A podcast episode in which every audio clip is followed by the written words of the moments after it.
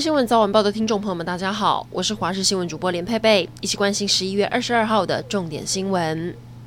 今天是二十四节气的小雪，代表北方将开始进入零度的下雪天气。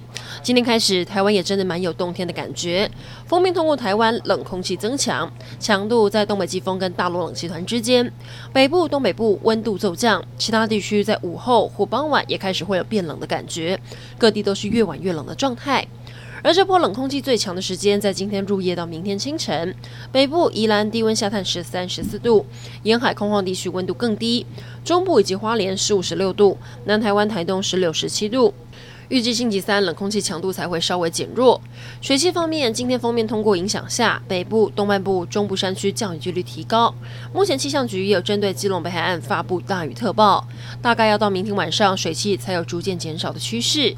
有关于冷空气的影响时程，小丁宁要为您整理。今明两天冷空气影响最明显，北台湾东北部湿冷，今晚到明天清晨影响最剧烈。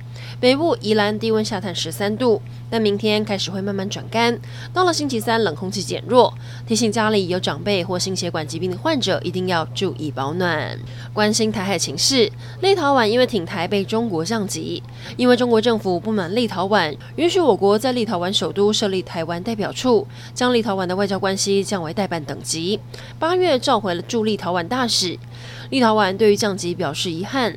强调他们有权与台湾设立代表处合作，不过这样的行为是否会激怒中国？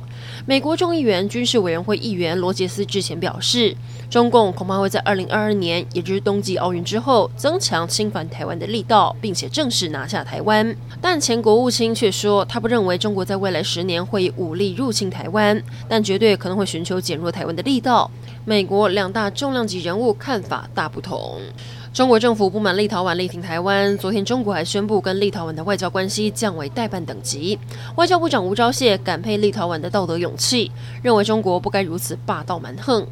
欧盟则是强调立陶宛的作为并没有违反一中原则，也力挺立陶宛。不过，中国官媒《环球时报》总编辑就呛瞎，他说：“中国就算跟立陶宛断交，与台湾建交，也只不过是中国外交大锅里的多一块或少一块蚊子肉的事。台湾邦交国只剩十五个了，大多都是地球上找不到哪里的小国，让他临时多一个又何妨？语气非常酸。”社会消息来关心，昨天桃园龟山有一名店员因为提醒客人戴口罩，遭到对方三刀四死。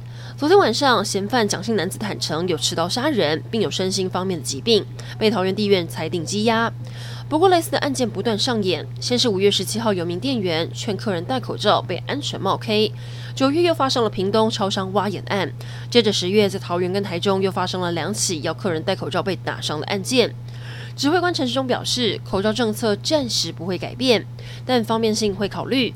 提醒劝导他人戴口罩时，要以自身安全为第一。内政部次长陈宗彦在脸书发文，要辛苦警察同仁增加见警率，加强巡逻。